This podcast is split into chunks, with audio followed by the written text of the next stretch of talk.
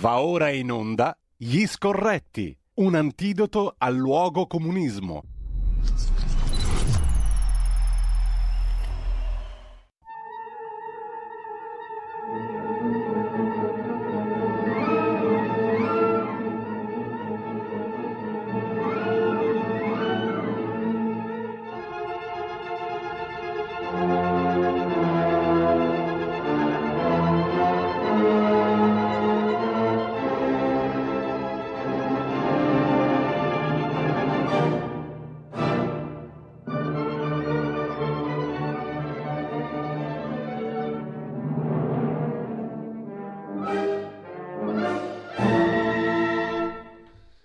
Eccoci qua, siamo tornati, come dicevo prima, con Carlo Cambi ed è un grandissimo piacere riavere con noi il confratello Carlo Cambi, uno dei più autorevoli eh, iscritti alla loggia Ungheria.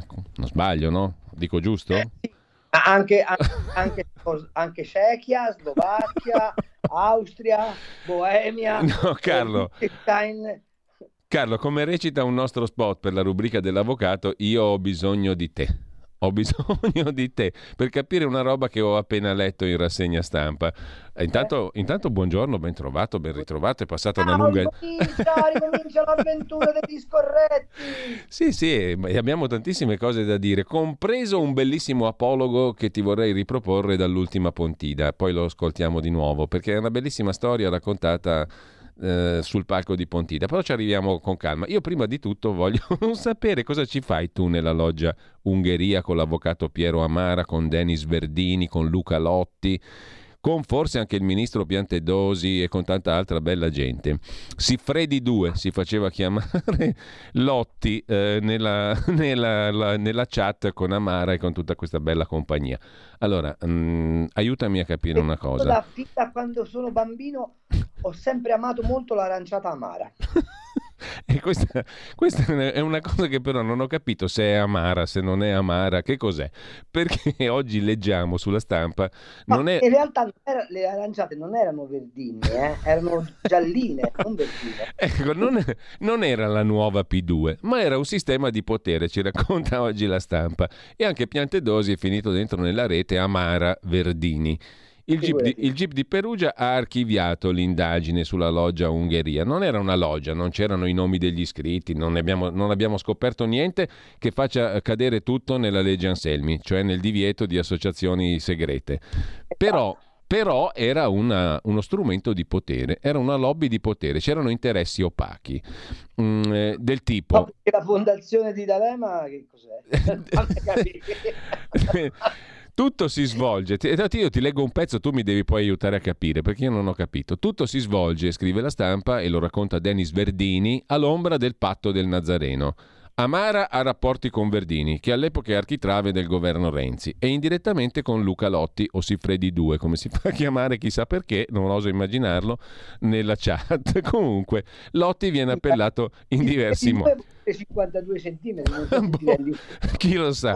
Il sistema Amara lo ha definito niente meno che il procuratore capo di Perugia, Raffaele Cantone. Era un sistema che operava in Sicilia, Puglia, Lazio e Piemonte per soddisfare interessi personali funzionali al consolidamento di posizioni di potere. Ci sono almeno tre casi di alti magistrati che si sono rivolti a questo Amara per una spintarella niente po' di meno che al Consiglio Superiore della Magistratura. Ma a te ti pare possibile che quella che viene presentata come una cosetta da niente è in grado di influire sul CSM per le nomine dei magistrati? Il magistrato della Corte dei Conti De Dominicis, che nelle mani aveva un fascicolo su Renzi, chiede ad Amara di procurargli un appuntamento con Lotti. Dopodiché c'è anche riscontrato il fatto che Amara perora un incarico professionale dalla società Acqua Marcia per il futuro premier Giuseppe Conte. Le chat estrapolate dal suo cellulare, un appunto sequestrato a Firenze, smentiscono la versione minimalista che Verdini ha dato dei suoi rapporti con Amara. Non c'era così poca roba, c'era qualche sostanza, perché Verdini si rivolge a lui per farsi indicare nomi da suggerire a Lotti per le nomine governative al Consiglio di Stato e alla Corte dei Conti. Mi serve urgente curriculum, scrive Verdini. Mi devi dare altro nome, scriveva. I due interloquivano a tutto campo, dal parastato all'ENI, dal Consiglio Superiore della Magistratura all'ILVA e in un appunto c'è il nome anche del ministro Piantedosi, il quale si sarebbe rivolto all'avvocato Amara per intercedere col mondo renziano nel 2016. Attualmente vice capo polizia punterebbe a diventare capo della polizia o direttore AISI. E Verdini ha confermato, effettivamente Amara mi parlò di Piantedosi che era in disgrazia al ministero. Dopodiché Piantedosi ha dato mandato ai legali di tutelare la sua reputazione in ogni sede giudiziaria. Sintesi? Sintesi, Carlo, secondo te? Stiamo parlando di una... di che cosa? Posso usare un'espressione anche se siamo in fascia protetta? dimmi, dimmi tutto. È merda nel ventilatore. Per arrivare dove però? Per quale scopo? Per, per arrivare ad una cosa alla quale la stampa sta lavorando eh, in maniera, come posso dire, mh, scientifica, mm. eh, cioè che è poi quello che stanno facendo tutti i giornali della famiglia Elkan, ehm, ad avere dal governo italiano i sussidi necessari per le fabbriche di auto elettriche in Italia. Siamo ritornati ai tempi in cui la Fiat socializzava le perdite e privatizzava i profitti. Ecco. Questo è il scopo ultimo. Allora mi sono spiegato il tutto, benissimo. Ed è lo stesso motivo, secondo te, Carlo, per cui la stampa sta continuando a dire che torna al 2011, che arriva lo spread, che... Eh, nu- nu- sì, questo, questo, questo, sì, ovviamente fanno i, i corvi, mm-hmm. eh, però, come dire, sai, è come quello che uno dice domani piove, domani piove, domani piove, prima o poi piove. Mm. Quindi, è, come dire... Eh, la previsione è molto facile, il problema è capire se la previsione eh, di un evento che quasi certamente si verificherà, quindi piovere, ti trova con l'ombrello o senza ombrello, tutto lì. Ecco, il governo ce l'ha l'ombrello? E, e questo è un bel, un bel punto di domanda. Secondo me al momento ne è ampiamente sprovvisto.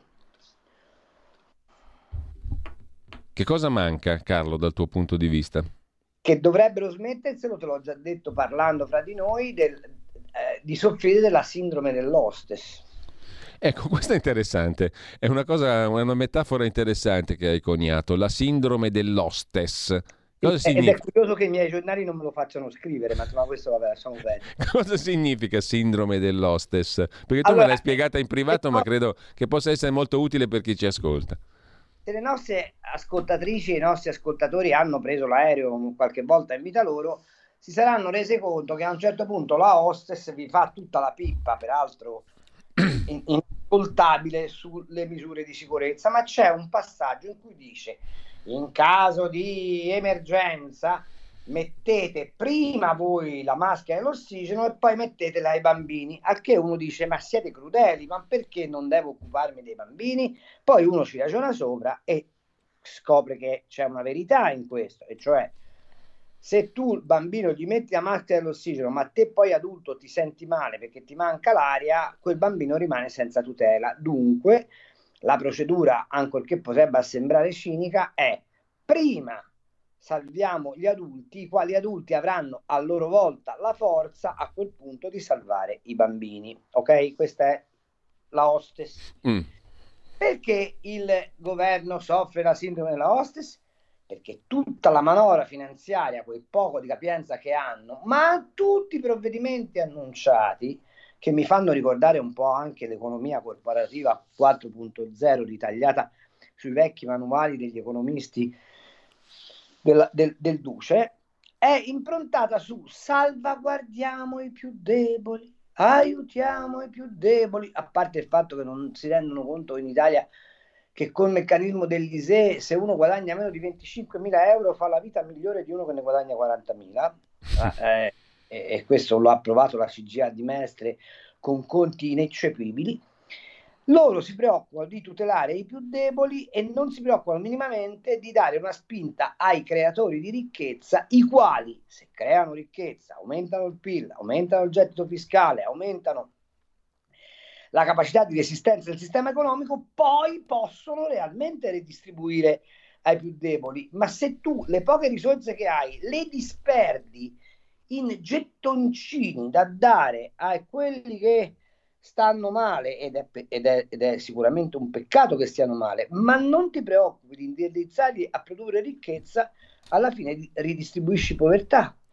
E questa secondo me è la sindrome da hostess che peraltro il ministro dell'economia Giancarlo Giorgetti sul palco di Pontida ha plasticamente rappresentato. Ecco, sentiamo appunto quel passaggio, quell'apologo del, l'apologo del signor Carmine, raccontato dal ministro dell'economia. È stato anche simpatico, però poi ci ragioniamo sopra in maniera seria, diciamo così. Come ministro dell'economia mi alzo la mattina e condivido le preoccupazioni e le angosce di tanti imprenditori e di tante famiglie che si alzano con il debito sulle spalle. Anch'io, da Ministro dell'Economia, mi alzo con un grande debito sulle spalle, 2.859 miliardi, che significano soltanto l'anno prossimo per interessi in più che dovremo pagare 14 miliardi, 14 miliardi di interessi sottratti ad aiuti, alla sanità, alla riduzione delle tasse. E per questo motivo che con grande equilibrio, ma che con grande coraggio siamo chiamati a prendere delle decisioni complicate che a qualcuno daranno fastidio, l'abbiamo fatto ovviamente col super bonus, l'abbiamo fatto con la tassa sugli extra profitti delle banche. E io questa mattina, dopo tante critiche diciamo, che abbiamo ricevuto chiaramente dai mercati finanziari, dai banchieri, Aprendo il giornale ho trovato una lettera, una lettera su un grande giornale da parte di Carmine, ometto il, il cognome, ma ve la leggo, la potete trovare però. Ho 94 anni, mia moglie 85, tutti i nostri risparmi li lasciamo sul conto corrente bancario per avere l'immediata disponibilità qualora le condizioni di salute, per ora discrete, dovessero peggiorare e richiedere l'impiego di denaro per cure sanitarie e assistenziali. La giacenza media del conto bancario dell'anno 2022 è stata di 48.774,17 euro, sulla quale la banca ha corrisposto interessi per 31,70. La banca, in sostanza, ha utilizzato i nostri risparmi a costo quasi zero per dargli in prestito a interessi di oltre il 4% anno, realizzando così l'extraprofitto che il governo intende tassare. Tassare tale extraprofitto sarebbe giusto e doveroso, non tassarlo, come qualcuno chiede, sarebbe l'ennesima beffa ai danni dei risparmiatori e ingiusto arricchimento da parte delle banche. Ecco, vedete, chiaramente banchieri e analisti finanziari e giornalisti finanziari non saranno d'accordo, ma per chi fa politica, per chi fa politica questo tipo di appello non può essere dimenticato. E allora si potrà migliorare, perfezionare, ma lo ribadisco, l'ho detto in altri contesti, quella tassa è giusta. E vado a chiudere dicendovi questo. Allora, che cosa ti dice Carlo, ehm, da giornalista, da cittadino, ah. da esperto di economia, questo apologo del signor Carmine? Mi dice tre cose. Uno, che accanto alla lettera del signor Carmine il nostro ministro dell'economia dovrebbe pubblicare la lettera di una, per esempio, signora mm, affetta di cancro al seno che aspetta due anni per una radiografia mammaria, la quale ha versato nella sua vita le tasse perché il sistema sanitario rispondesse all'esigenza di cura. Oppure dovrebbe leggere una lettera dell'artigiano Brianzolo che rivolgendosi alla banca per avere un credito che gli serve per far andare avanti la sua attività si sente rispondere picche per il semplice fatto che la banca già ingolfata di non performance loan, già ingolfata dalla necessità di scontare le, eh, le, le, come posso dire, i tributi derivanti dal super bonus e indotta da quest'idea dell'extra profitto a stringere i cordoni del credito non glieli dà. Mi fa meraviglia che il ministro dell'economia non sappia, anzi lo sa perfettamente, ma nasconda il fatto che le banche prendono soldi dai risparmiatori e le reinvestono concedendo prestiti.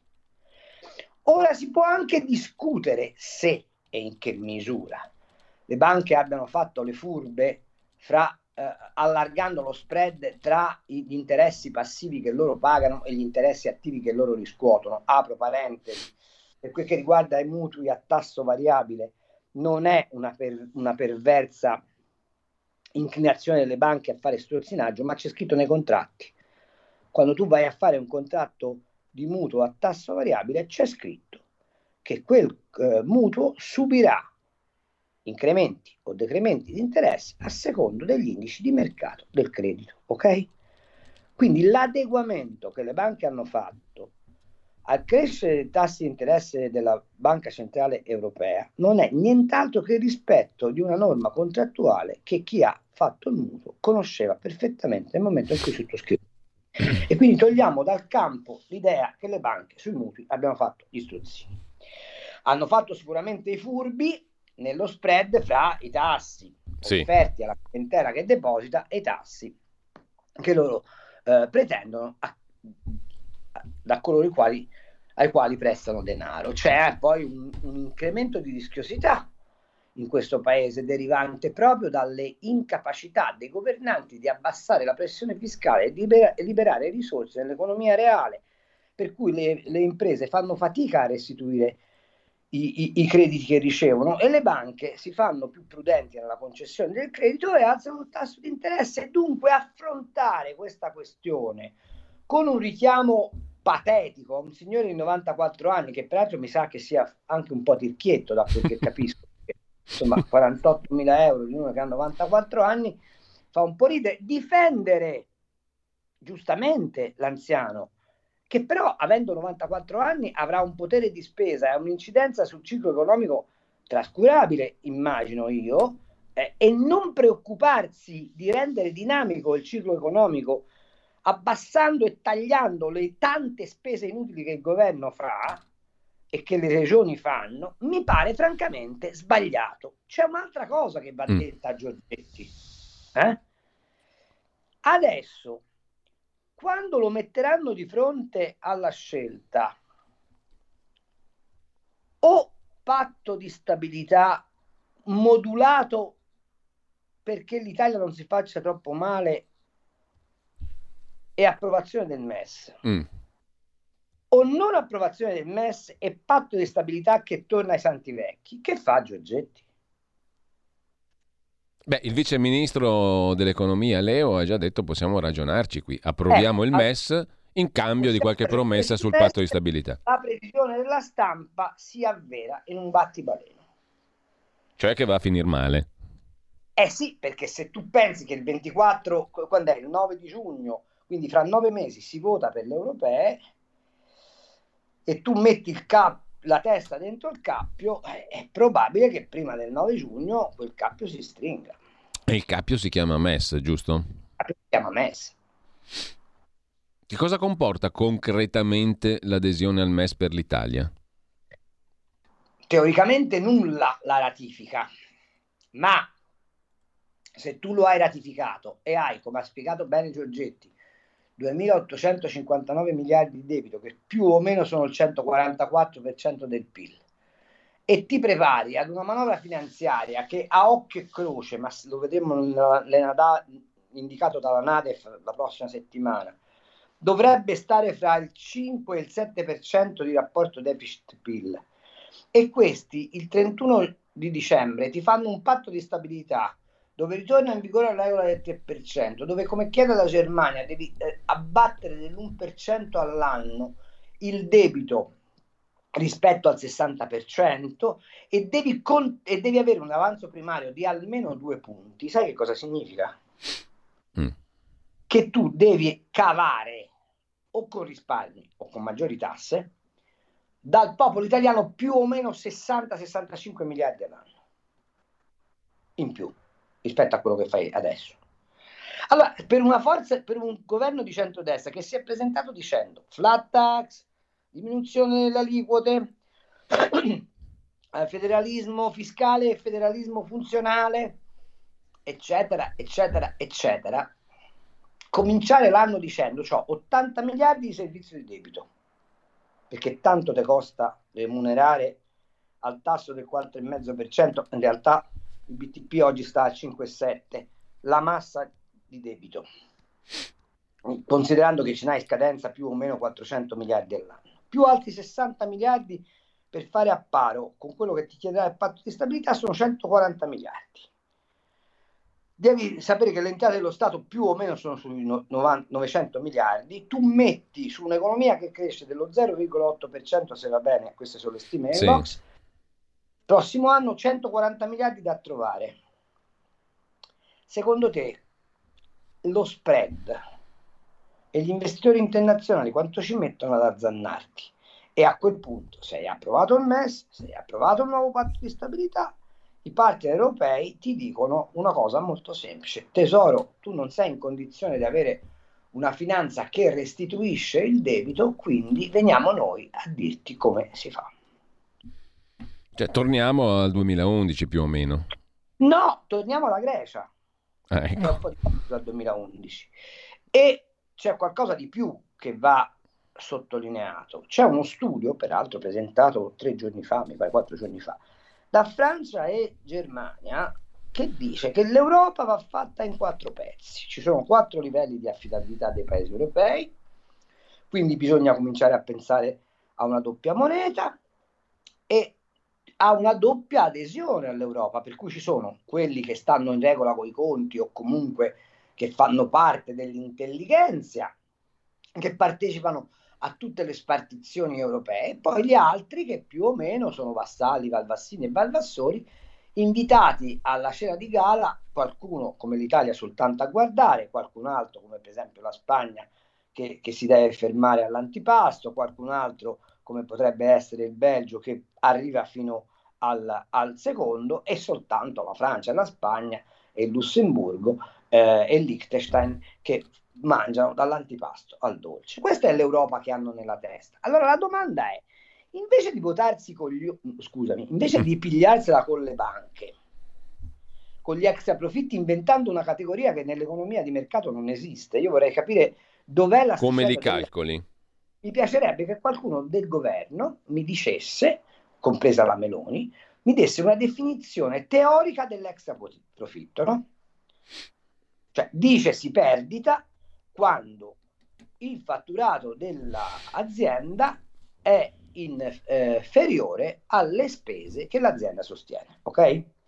Dicesi profitto, che poi ci può essere un profitto ante imposte, poi abbiamo inventato il ROE, tutte le grandezze contabili che vuoi, ma insomma c'è una definizione precisa di profitto. Dicesi profitto, sì. ciò che avanza dai, fatto- dai costi di produzione sottratti al, agli incassi, ovviamente al netto delle tasse, eccetera, c'è quello è il profitto. Mi date una definizione di extra profitto? C'è qualcuno che nell'economia di mercato è in grado di dirmi dov'è l'asticella del profitto? Qual è l'asticella de, del profitto equo? Dopodiché, allora la domanda è, ma se tu introduci la categoria dell'extra profitto, come fai poi a, introdurre, a dire sono contrario all'idea del salario minimo?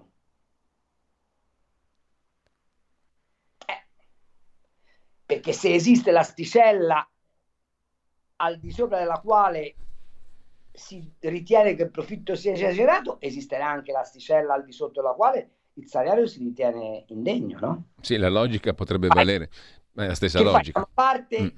difendi l'economia di mercato dicendo che siccome il, il lavoro è, come tutti i mercati, basato sulla legge della domanda e dell'offerta, va bene così, ma poi sul profitto non va bene così.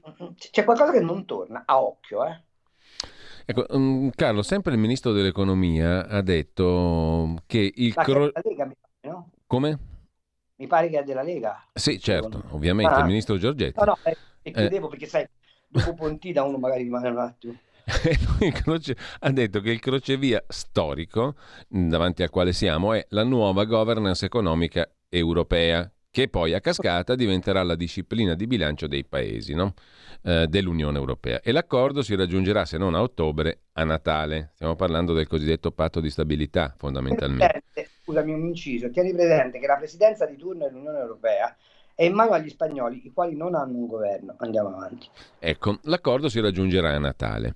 Eh, l'obiettivo massimo è escludere gli investimenti dal patto di stabilità, perché altrimenti non potremo rispettarlo, dice il ministro. Ma se non possiamo rispettarlo, entriamo in quello scenario di disfacimento, di speculazione, di spread, eccetera, no, di cui sopra. Se possiamo rispettarlo e approviamo il MES, eh, è evidente che abbiamo eh, già dichiarato Dopodiché l'Italia non ha soltanto 80 miliardi eh, di debito, di interessi sul debito, ma 80 miliardi di super bonus da pagare nel debito, ha detto Giorgetti, nei prossimi 3 o 4 anni. E spese importantissime finanziate coi prestiti, prestiti da restituire del recovery, cioè PNRR.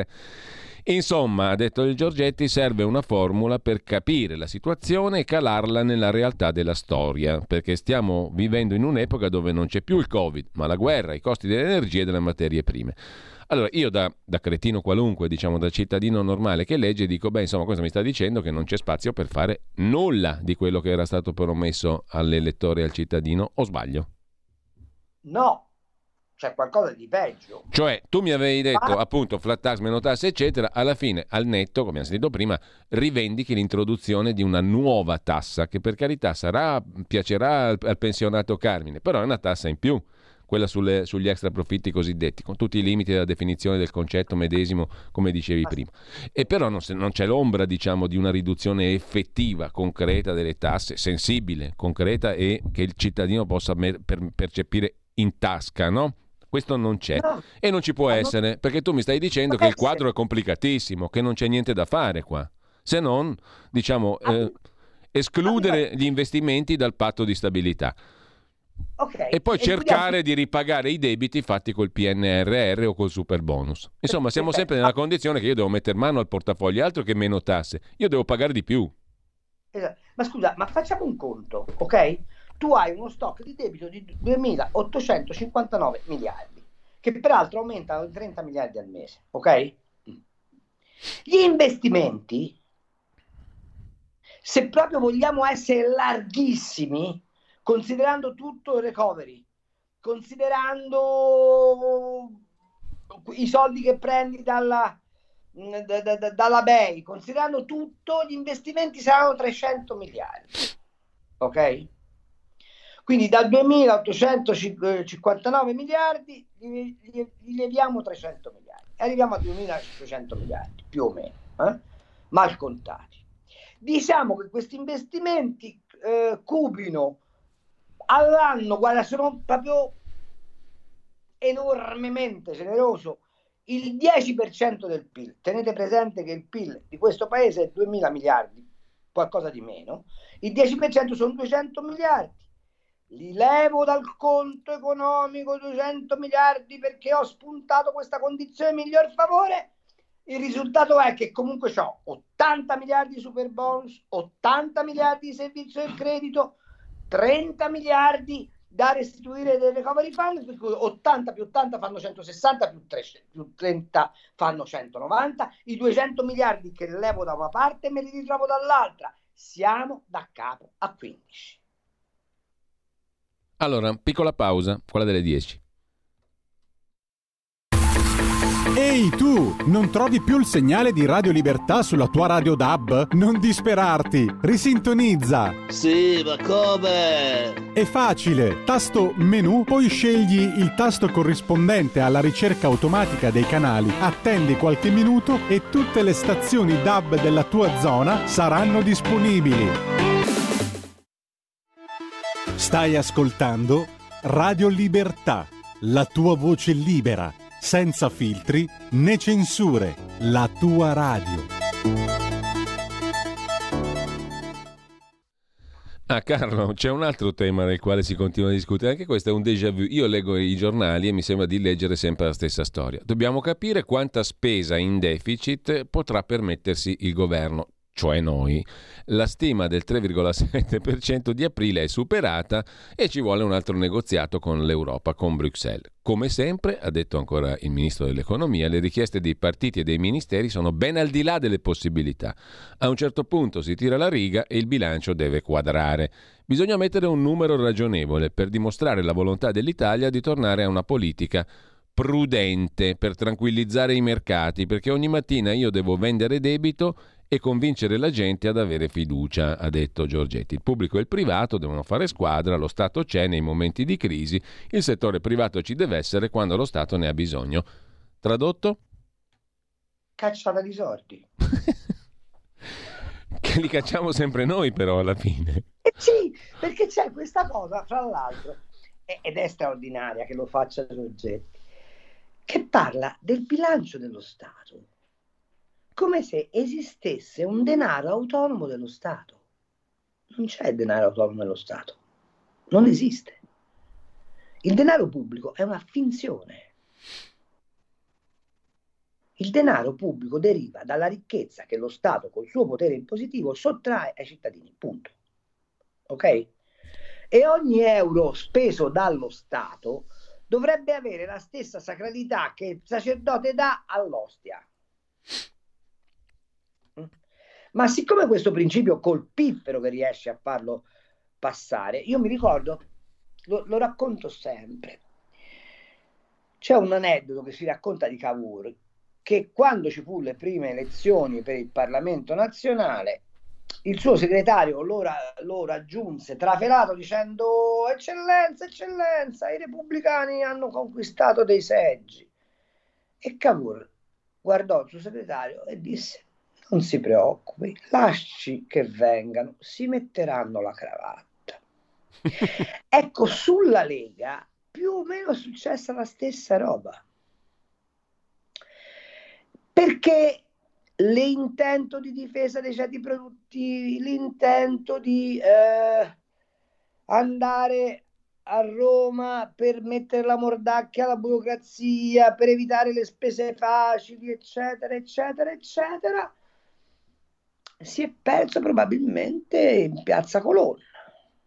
E sento fare dei ragionamenti da un governo che immaginavo fosse rivoluzionario dal punto di vista delle finanze, che non si discosta minimamente dai governi precedenti. Minimamente. Ecco, ecco questo vuol dire... Beh, io non ho ancora sentito, per esempio, introdurre un tema fondamentale che sono le gabbie salariali. Non è che uno che guadagna a Cremona 1300 euro sta nelle stesse condizioni di uno che le guadagna a Potenza. Perché un affitto a Cremona costa minimo 800 euro, un affitto a Potenza costa 250. Ma il, ma il quoziente familiare per spingere la gente a fare figli, che fine ha fatto? Continuiamo col balletto dei bonus bebè, dei bonus una così? Quando il povero Gusmeroli, al quale io voglio un bene nell'anima perché si batte come un leone, ti dice a novembre non ci sarà più l'anticipo delle tasse perché lo rateizzeremo e lo spalmeremo. Ma con questi conti, con il ragionamento di Giorgetti, dobbiamo essere prudenti e dare un segnale all'Europa che è tutto ragionevole. Secondo te te lo puoi permettere? Difficile. Anche eh. se è vero che, quel, che quello lì è semplicemente un'anticipazione di cassa e che quindi non incide sui saldi finali. Ma, ma faccio un altro ragionamento. Ma te ti rendi conto che sembra una, una, uno sproposito l'idea di accorpare l'aliquota bassa in un'unica aliquota e quindi trovare 4 miliardi, che non sono una cifra spaventosa, e lo, non sanno dove andarli a prendere, per dare almeno il senso che l'avvio di questo eh, eh, diminuzione di peso fiscale comincia. Ma, ma, cioè, ma, di cosa stiamo parlando? Però, però e qui fa, fammelo dire, sì. che la Vestager, quella che ha fatto fallire sbagliando l'interpretazione delle norme cinque banche italiane e mettendo sull'astico alcune decine di migliaia di investitori e piccoli eh, eh, risparmiatori amici del vecchietto, compagni del vecchietto che piace tanto a Carmine. A compagni di Carmine. La signora Vestager sta diventando presidente della BEI, la Banca Europea degli Investimenti, e hanno cacciato a pedate la candidatura di Daniele Franco, ex ministro eh, dell'economia di questo paese, e noi zitti. La Lagarde fa strame delle economie europee, non capendo assolutamente nulla. Ho scritto un pezzo ieri per Panorama, la prossima settimana magari lo leggiamo. E noi zitti. Abbiamo nominato Cipollone nel board della, della BCE, ma prima che questa nomina diventi effettiva ci vuole un sacco di tempo e noi zitti.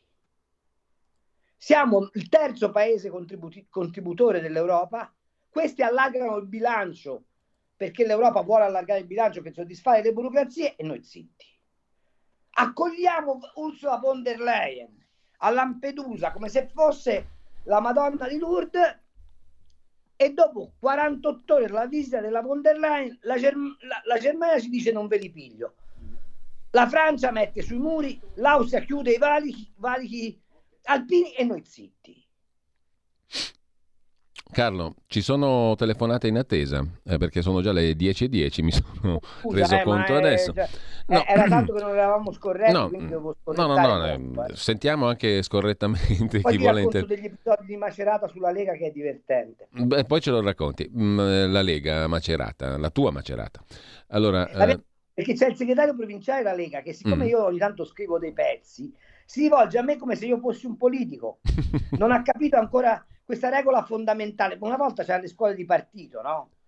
E in cui si spiegava che non si fa polemica con i giornalisti perché c'è una piccola diversità. I politici hanno l'obbligo di fare e i giornalisti hanno il dovere di testimoniare anche quello che i politici non fanno. E lui mi piglia come un avversario politico. Perché sei scorretto. Ma la Lega è in mano nei territori a della gente così. Perché sei scorretto. E poi si domandano perché alle europee probabilmente non prenderemo voti. Ok? E, e, questo è un discorso, Carlo, d'amore e di ehm, che quello che stai facendo, perché nasce, credo, eh, mm, ma è lo sì. stesso spirito con cui mi parliamo in questa rubrica, dalla considerazione che se non c'è speranza qui, non ce n'è altrove. Questo è il esatto. punto. No? Esatto. Que- questo è un po' il punto. Uh, 02 92 94 7222 eh, per chi vuole intervenire. 346 64 27 756 per i messaggi via WhatsApp anche audio. Due cose veloci. Fatto il quadro di cui abbiamo parlato, parlare di riforma delle pensioni è come parlare del nulla? Ti domando retoricamente. Secondo, PNRR, siamo oggi c'è la notizia che il Consiglio dell'Unione Europea ha detto ok alla revisione degli obiettivi della quarta rata, però slitta la terza da 18 miliardi e mezzo. Di tutta quella caterva di miliardi lì, che cosa, che cosa stiamo facendo? Io mi, io mi, faccio una domanda proprio da signor Carmine, ma dove, dove sono quei soldi lì? Dove sono finiti? In quali cantieri sono? Come l'Umarell? Mi metto lì e guardo il cantiere. Quale cantiere sto guardando io? Cosa sto vedendo con quei soldi lì? Nessuno. Come ti, ris- come ti ris- avrebbe eh, risposto Lumarel, ti avrebbe detto agneninta. Andiamo bene. Sentiamo la telefonata, ma che facciamo prima? Due telefonate, pronto? Sì, pronto, buongiorno. Buongiorno. Sono Alessandro Russo da Bologna. Buongiorno direttore. Ah, buongiorno, Alessandro, buongiorno. Buongiorno. Allora, eh, due giorni fa il Financial Times eh, ha intervistato un capo economista di Goldman che dice la luna di miele con i mercati è finita e sembra che questa cosa sia, insomma, abbia fatto aumentare lo spread. Però io sono andato a vedere chi l'ha detto di Goldman Sachs e chi l'ha detto è tale ehm, Filippo Taddei, che era responsabile economia del PD sì. quando Renzi era segretario. Taddei era professore di economia alla John Hopkins University di Bologna e in un faccia a faccia con Borghi che si trova su YouTube Taddei si inventò di sana pianta l'esistenza del corallito, che non è mai esistito come moneta, che secondo lui aveva avuto corso legale in Argentina. Eh, questo, eh, insomma, ci fu uno scambio di battute anche molto divertenti perché Borghi gli diceva ma cosa sta dicendo Taddei? Lei è un professore, è un accademico, ma non dica ste robe.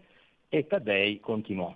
Quindi voglio dire, se questa gente qua, che comunque ce l'ha su con noi fondamentalmente, eh, ha la possibilità di eh, dare queste indicazioni negative, di far aumentare lo spread, di cosa stiamo parlando? Mi sembra che eh, la situazione sia grave ma non sia seria. Io Speriamo. vi saluto e vi ascolto per radio. Speriamo che sia grave ma non seria. Intanto c'è un'altra, c'è un'altra telefonata, Carlo, la passiamo subito, l'altra chiamata, poi ti lascio subito la parola. Pronto?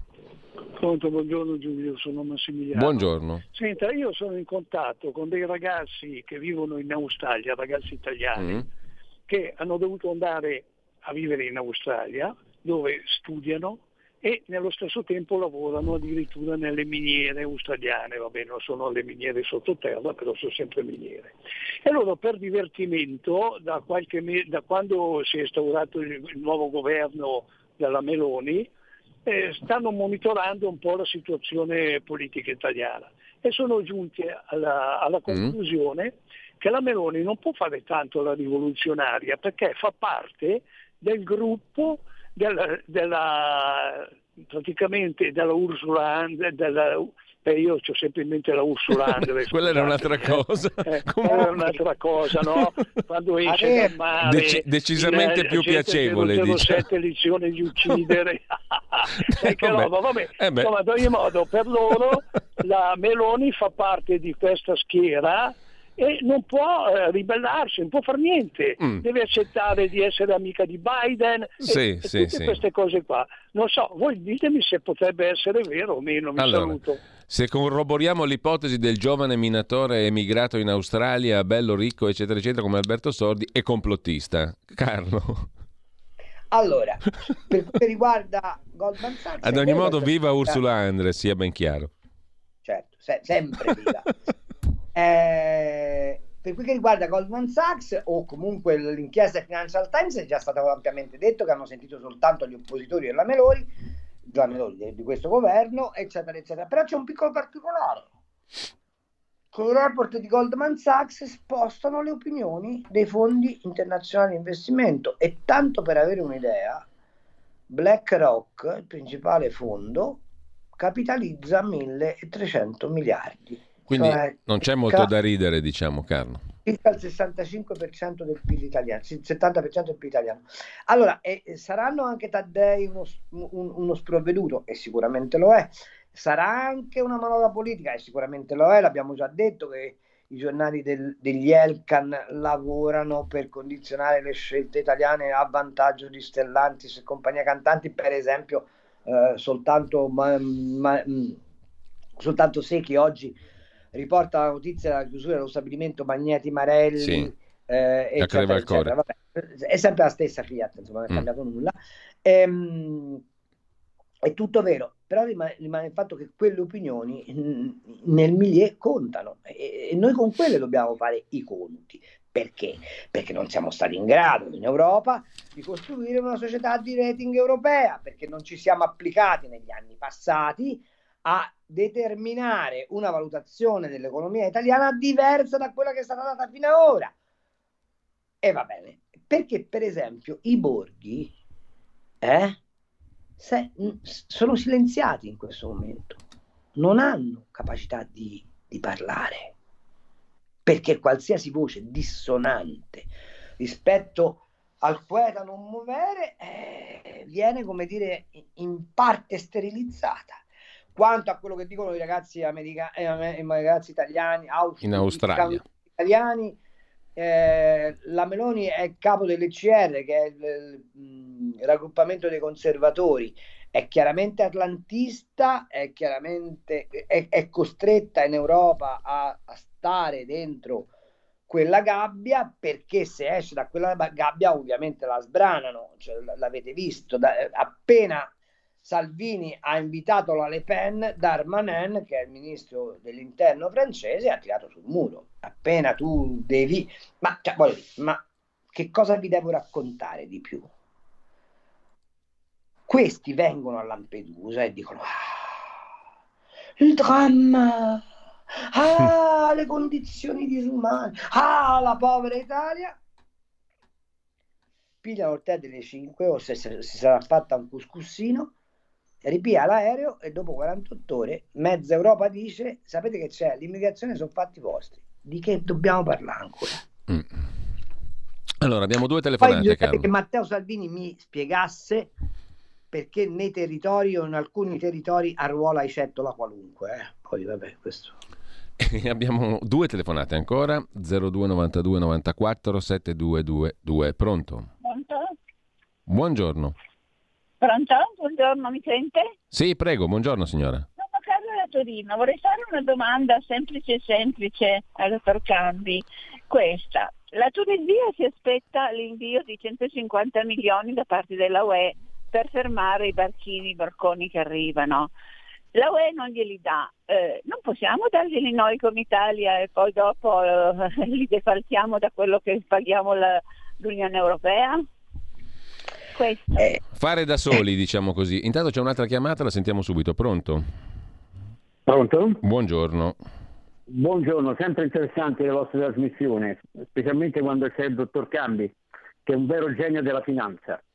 Oh, volevo semplicemente dire una cosa, eh, sono Mario Varieti. La Meloni è preparata indubbiamente, a, a, differenza del 99% dei nostri politici che nemmeno parlano l'italiano, parla tre lingue, fa, eh, sta praticamente ramificando un, un, insieme di amicizie nel mondo. No? Il fatto di parlare le lingue, di sapersi presentare, questo è un vantaggio per lei. Non è una scema come quelli che dicono è una borgatara. Chi dice che è una borgatara è un cretino e dico anche il perché perché lei non è nata a Tor Bella Monaca, a Tor Sapienza, a tutte queste zone qui di Roma. Chi non conosce, lei è nata alla Garbatella, uno dei quartieri più in di Roma, costruito durante il tanto de... a un chilometro e mezzo delle terme di Caracalla e del Colosseo, quindi non è una borgatara, è preparata, conosce una sezione, conosce le lingue. Domanda è, finale, caro dottor Cambi, non è che questo sogno del governo di centrodestra deve essere spento all'inizio perché un paese come l'Italia grande, se vede che c'è un governo di centrodestra che funziona, può essere di esempio ad altri. Finché un, diciamo un esempio del genere sta in Lussemburgo, chi se ne frega del Lussemburgo, ma l'Italia è la seconda potenza industriale de, de, dell'Europa, quindi è un sogno che va spento subito da parte della grande finanza europea. Bene, il quesito Carlo, permettimi, è interessante perché poi mh, induce a un'altra considerazione, ma non è che il governo di centrodestra deve fare le cose che ha promesso per essere veramente tale, perché se no altrimenti non è più un sogno, è un incubo.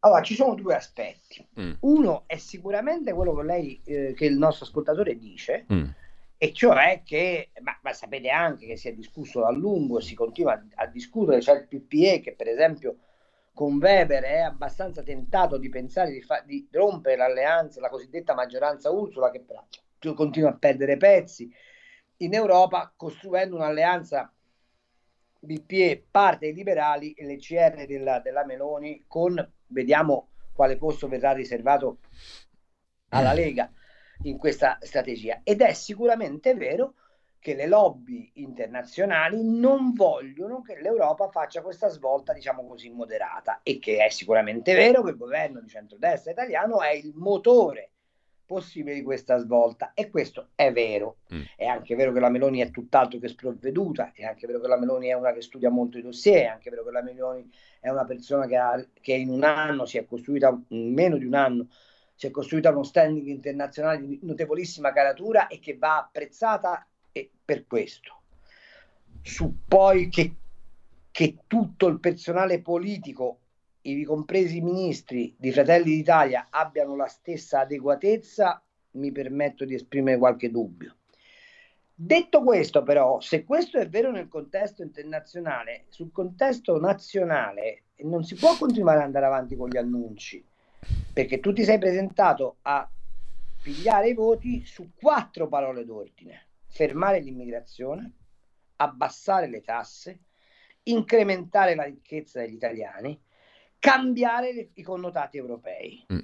lascio a voi, lascio a voi decidere se in questo anno di governo non dico sono stati ah poi ci, ci ammettiamo per quel che riguarda noi che partecipiamo a Radio Libertà la priorità delle priorità che è il federalismo, lascio a voi domandarvi se in questo anno di governo questi cinque punti, non dico sono stati risolti, perché sarebbe utopico pensare che sono stati risolti, ma sono stati avviati a soluzione o è stata indicata una strada per arrivare alla soluzione.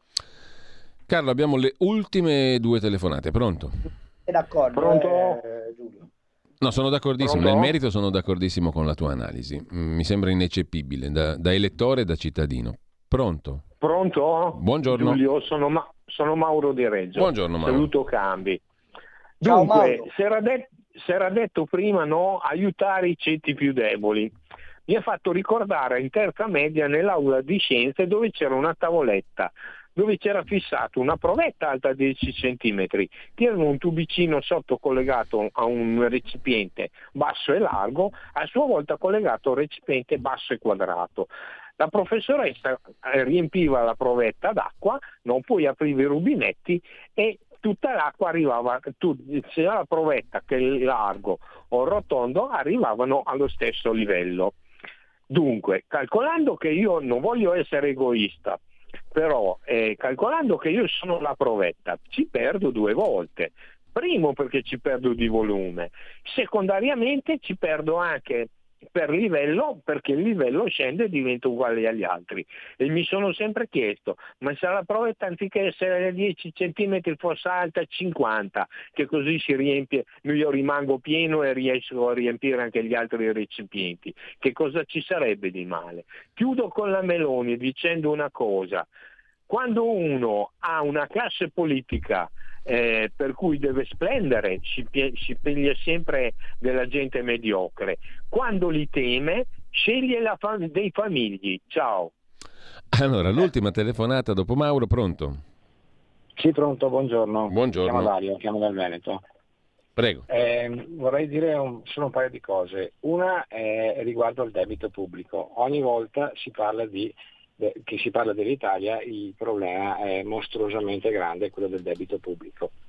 Eh, l'economia però spiega che il debito di uno Stato non è formato solo dal debito pubblico, ma è formato dal debito pubblico, dal debito privato, dal debito delle imprese e dal debito delle banche. Gli altri paesi europei ci hanno sempre marciato sopra. Guarda caso l'altro giorno la Germania eh, si è scoperto che aveva truccato i, i conti poi ci sono debiti che possono essere finanziati dalla BCE e, e, e, conti che invece non possono essere finanziati dalla BCE. Allora finché noi ci eh, eh, ritorciamo sempre eh, colpevolmente contro il nostro debito pubblico, andiamo a chiedere conto agli altri dei loro debiti. Non come dice Rinaldi, visto che l'ha fatto la Germania lo facciamo anche noi, ma facciamo pagare alla Germania quello che ci ha ehm, per i danni che ci ha provocato questo suo comportamento. Seconda cosa, eh, tutti i discorsi di questa mattina del dottor Cambi sul MES su, sono eh, perfettamente condivisibili. Eh, ha lasciato fuori però il deus ex machina di tutta questa roba qua, cioè quello che si sta facendo adesso in Italia, governi la Meloni, governi chiunque, è portare avanti l'agenda Draghi. Se l'agenda Draghi prevede il MES, il MES si farà. E adesso Draghi, vedi caso, con la possibilità che in Europa cambi qualcosa degli equilibri politici, eh, viene richiamato Draghi. Anche lì faremo quello che deciderà eh, Draghi. Allora Draghi porta avanti un Bene. tipo di politica economica, ce ne sono anche altri. Potremmo allora, abbiamo capito, devo essere sintetico per motivi di tempo. Eh, ricordare anche il discorso della Tunisia, diceva la signora Carla da Torino, fare da soli, alla luce anche del fatto che l'agenzia ANSA in questo momento apre con ancora sbarchi a Lampedusa. Bonaccini dice i centri di permanenza e rimpatrio sono parole al vento. Questo governo parla di autonomia ma centralizza tutto a Roma e ha pienamente fallito la gestione degli arrivi e la redistribuzione. Carlo? Allora, i 150 milioni li possiamo pure dare alla Tunisia sicuramente non, non, li riavremo indietro, ma la domanda è, è esattamente quello che ci serve? Perché sapete, ci sono degli esperti di politica internazionale che conoscono bene l'Africa che dicono che l'unico sistema è fare la trincea subsahariana, esattamente come hanno fatto gli americani col Messico. Col muro del Messico, trasversale uh. peraltro agli schieramenti democratici esatto. e repubblicani. Non c'è, non, c'è, non c'è un'altra soluzione. Ovviamente noi facciamo l'errore che abbiamo fatto con Erdogan, che ha fatto la, la Merkel con Erdogan, cioè paghiamo un, un, ricatto che è se mi dai i soldi li tengo, se non mi dai i soldi li mollo. A voi pare, mm, pare sensato come atteggiamento, a me non pare una politica di lungo respiro. Detto questo, eh, tutto quello che si dice sull'Europa è, è vero, questo discorso del debito privato, sì. eccetera, è tutto vero il problema è che noi nel 1992 abbiamo accettato che un signore come Giuliano Amato ci scassinasse i conti correnti. Abbiamo votato Prodi nel 1996 andando a passo svelto verso l'euro. Abbiamo accettato nel 99 un cambio euro, do, euro lira folle. Abbiamo accettato dei trattati europei che erano ritagliati esclusivamente sulle esigenze tedesche. Non abbiamo mai fatto pagare alla Germania una procedura di infrazione che sia una per surplus commerciale. E improvvisamente pensiamo che tutto questo sia modificabile senza che vi sia un cambiamento di maggioranza politica a Bruxelles? Ma voi ve lo ricordate o no che esiste il Green Deal? Ve lo ricordate o no che stiamo indebitando il paese per decine e decine di miliardi per inseguire una follia verde che significa condannare il manufatturiero italiano e togliere dalle tasche degli italiani miliardi e miliardi per mettere le pecette alle case. Allora, se non c'è la capacità di interdizione politica in Europa, poi possiamo fare tutti i lamenti che vogliamo, ma rimane esattamente come prima. Carlo. Quindi è vero che la Germania si è fottuto. Mm. Sbaglia Rinaldi a dire che bisogna fare come la Germania, ma bisogna andare a Bruxelles e cambiare le coordinate politiche. Ma vi pare che, la, che, che sia tutto indirizzato oggi il dibattito in vista delle europee a far sì che la coalizione di centrodestra sia comunque talmente vincente da poter andare in Europa a rompere le balle? O stiamo facendo la competizione col proporzionale cercando di fregarci i voti l'un con l'altro e buttando nelle piazze più demagogia possibile, perdendo di vista gli obiettivi veri di governo del paese? Questa è la domanda a cui dobbiamo rispondere. Allora Carlo, dobbiamo salutarci, so che lo facciamo condividendo le parole di Papa Francesco al termine dell'udienza generale di oggi in Piazza San Pietro riferito al presidente emerito Giorgio Napolitano. Un pensiero per lui, è in gravi condizioni di salute, abbia conforto, è un servitore stato, un ser- è un servitore della patria. Sì, lo, lo, pensano anche le mamme di quelli schiacciati dai carri armati d'Ungheria nel 56, esattamente la stessa cosa, pensa. Grazie a Carlo Cambi. Carlo, un saluto e un abbraccio. Ciao bello e a presto. Avete ascoltato Gli Scorretti, un antidoto al luogo comunismo.